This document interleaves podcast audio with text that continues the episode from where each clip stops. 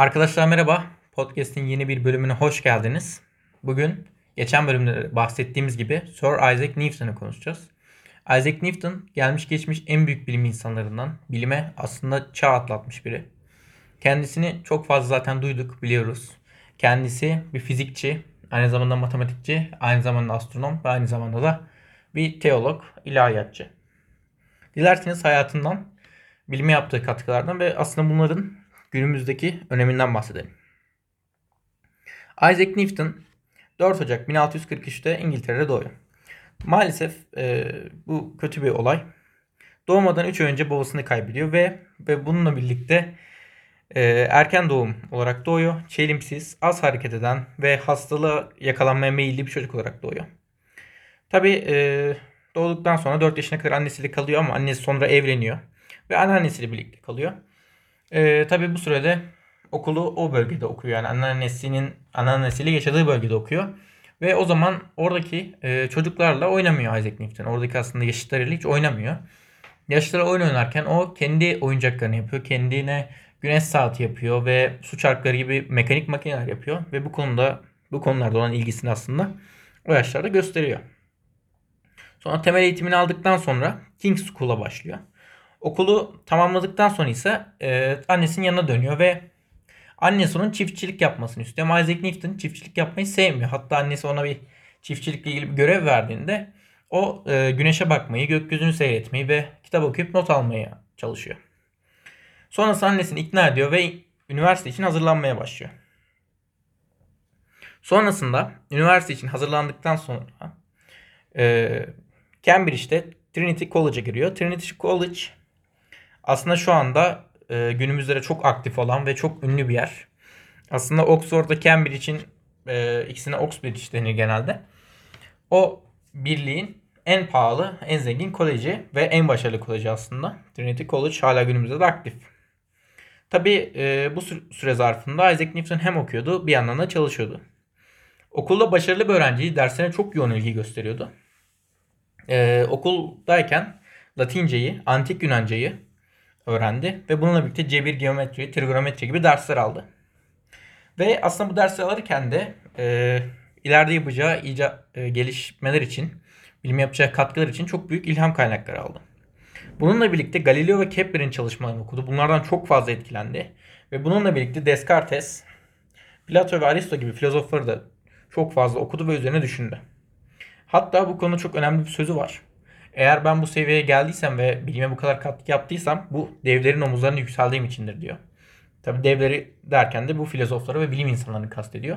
Bu devlerin omuzlarına yükseldiğim sözü şu anda da Google Scholar yani Google Akademi'nin ana sayfasında direkt yazar. Bu da Newton'dan bir alıntı. Ama tabi Isaac Newton üniversitede diğer arkadaşlarından çok fazla sıyrılmıyor. Yani aslında ortalama bir öğrenci olarak gösteriliyor. Ee, okul hayatı gayet normal gayet rutin ve sorunsuz ilerlerken bir anda e, Londra'da, İngiltere'de daha doğrusu veba salgını çıkıyor ve okul kapanıyor. Tabii ki Newton da e, eve dönmek zorunda kalıyor ve yaptığı bütün çalışmaların aslında neredeyse burada yapıyor. 2 yıl boyunca evde kalıyor. Aslında bir nevi karantina diyebiliriz. Ve tamamen fiziğe çağ atlatacak o çalışmalarını yapıyor. Dilerseniz şimdi o çalışmalardan bahsedelim. Şimdi Isaac Newton'ı hepimiz aslında şu formülden biliriz. F eşittir ma.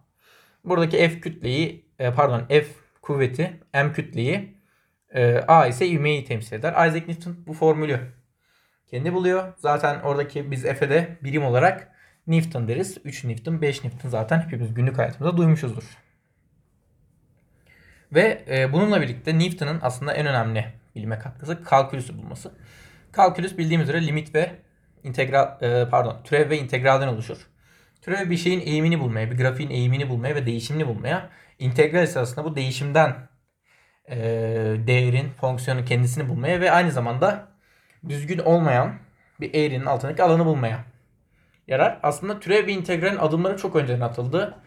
E, hatta Arşimet bile Arşimed'in bile integral konusunda çalışmaları ve çok yaklaşmış aslında. İntegrale aynı şekilde Pascal'ın da çalışması var.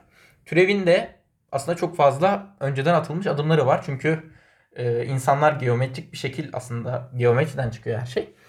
Geometrik bir şeklin genelde kürenin ya da e, dairenin, yarım dairenin bir noktasına olan teğetin eğimini bulmak için aslında çalışmalar yapılıyor. Ve Isaac Newton üniversite bunu gördüğü için aslında bunlardan bir bunlardan haberi var.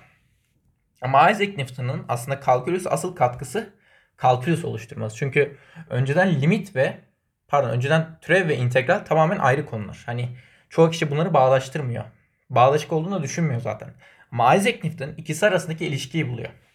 Ve bunu fiziğe uyarlıyor. En büyük uyarlaması zaten bildiğimiz üzere yer çekimi kuvveti kanunudur. Ee, yer çekimi demek aslında doğru olur ama aynı zamanda gezegenler arası çekim kanunu. O da bildiğimiz üzere G çarpı M1 M2 bölü R kare. Bunu Isaac Newton'ın bunu bul- bulabilmesi için zaten kalkülüs ihtiyacı vardı. Çünkü e, yer çekimi kuvveti bildiğimiz üzere çok değişken bir kuvvet. Yani uzaklığı değiştirdiğimiz anda oradaki kuvvet de değişiyor. Ve Isaac Newton'un bu değişkenlikle birlikte toplaması lazım kuvvetleri. Hani bir yandan değişecek bir yandan toplayacak. İşte bu aynı anda bu iki işlemi yapmak zaten integralin temeli.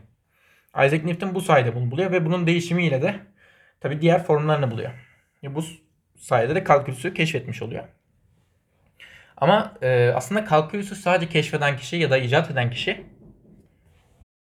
aslında sadece Newton değil. Newton'la birlikte tamamen Newton'dan bağımsız bir şekilde yani Newton'dan haberi olmayan bir şekilde Leibniz keşfediyor. Leibniz de matematikçi. Ama hani Newton'a göre fizik yönü çok daha az. Newton aynı zamanda fizikle de çok ilgileniyor. Leibniz de aynı şekilde kalkülüsü buluyor. Yani e, türev ve integral arasındaki ilişkiyi buluyor ama bu Newton'dan bağımsız bir şekilde hatta hani mektuplaşmalar vesaire var ama Newton biraz asosyal biri olduğu için bunlara çok ilgilenmiyor ve e, hani hala da tartışmalar sürüyor Newton mu Leibniz mi diye. Hani Newton hem bu kuralları buldu ve hem de uyarladığı için bir adım öne geçiyor ve çoğumuz da aslında Newton'u biliyoruz. Ama Newton sadece matematik ve fizikle kalmıyor. Günümüzde okullarda öğrendiğimiz optiği de buluyor aslında. Genel olarak aslında Newton'un bulduğu ve bizim okullarda öğrendiğimiz optik geometrik optiktir. Yani ışığın yansıması, kırılmasının geometrik e, modelini inceleriz biz. Yani açıları, işte oradaki uzunlukları, odak noktalarını vesaire. Newton bunu buluyor ve bu aslında çok uzun yıllar kullanılıyor. Çünkü günümüzde ve günlük hayatta çok önemli olan şey ve siz bunun hesabını buluyorsunuz. Geometrisini buluyorsunuz. Bu da çok büyük işe yarıyor. Ve bununla birlikte aslında Newton'un bazı fotoğraflarda gördüğümüz o meşhur e, prizmadan ışığı tayflarına ayırması. Bu da zaten aslında ışığın o zamandan hafif dalga mı parçacık mı olduğu e, yorumları hani düşünün yani e, kuantum mekaniğinde o bildiğimiz meşhur dalga parçacık ikileminin aslında temellerini Newton'un attığı çoğu bilim insanı tarafından söyleniyor. Tabi Newton bunların farkında mıydı onu da bilmiyoruz. Şimdi bilmiyoruz. Şimdi aslında e, biraz da Newton'un olumsuz yönlerinden bahsedeceğiz. Newton az önce anlattığım bütün gelişmeleri aslında 25 yaşında tamamlıyor. Yani çok kısa bir sürede aslında bu kadar çok çalışma yapıyor ve ondan sonra e, bunları yaptıktan sonra tabii biraz hani saygınlığı artıyor. İşte halk arasında biliniyor vesaire. Ve aynı zamanda aslında Newton çok koyu bir Hristiyan. Ve bununla birlikte e, İncil'e çok merak sarıyor ve İncil'i incelemeye çalışıyor. İncil'de sürekli bir şifre arıyor. Ve bu çalışmaların sonucunda, incelemelerin sonucunda 2060 yılında bir kıyamet olma ihtimalinin olduğunu söylemiş. Tabi ne kadar doğru e, hani bunları bilemeyiz. Bunlar inançla alakalı şeyler. Ama Newton'un 25-30 yaşlarından sonra 80 yaşına kadar olan sürecinin çoğunluğu maalesef diyorum e, İncil'i ince, incelemeyle geçmiş ve hani çok da bir sonuca varmamış. Ve aynı şekilde Newton yine hayatının sonlarına doğru yine aslında bu 30 yaşından sonra e, kimya ile o zaman bilinen simya ile alkemi ile ilgileniyor ama e, ölmeden önce bütün çalışmalarını yaktırıyor. Bütün çalışmalarını unut, e, yok ediyor. Ya bunun yine e, o zamanki inanç ve düşüncelerden düşüncelerin sebep olduğuna sebep olduğu düşünülüyor. Bununla birlikte Newton aslında bir yönetici. Yani kraliyet darphanesini yönetilmesi isteniyor ve bunu da istiyor aslında Newton ve gidiyor. Yönetici oluyor ve tabi yönetici olunca maalesef bilimden biraz uzaklaşıyor ve bilim yapısı gelmiyor. Bununla birlikte Real Soyştin'in başına geçiyor ve artık bir yönetici oluyor. Hem e, yönetimde de söz sahibi olan biri oluyor. Aynı zamanda da bilim insanı olduğu için biraz toplumda güçlü bir karakter oluyor. Ama Newton aslında kendini doğa filozofu olarak tanımlayan biri. Yani e, hani bilimi hala seviyor ama hani tamamen matematik ve fizikten biraz uzaklaşıyor ve kendini daha filozof olarak felsefi açıdan inceliyor, görüyor. Bu çalışmalardan sonra dediğim gibi e, hem bu yöneticiliğiyle birlikte hem de bilimsel yönüyle birlikte kendisine kraliyet tarafından şövalye ünvanı veriliyor ve artık Sir Isaac Newton olarak anılıyor. Isaac Newton ömrün geri kalanında dediğim gibi İncil'in şifrelerini çözmeye ve yöneticilik yapmaya adıyor ve 31 Mart 1727'de hayatını kaybediyor. Newton'un anıtı mezarı şu anda Westminster'da. Westminster Manastırı'nda İngiltere'de.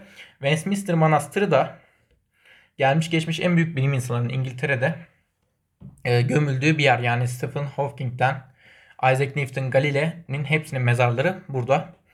E, umarım hepimizin bir gün gitme şansı olur. Arkadaşlar bu bölüm bu kadardı. Dinlediğiniz için çok teşekkür ederim. Bir sonraki bölümde görüşmek üzere. Hoşçakalın, bilimle kalın.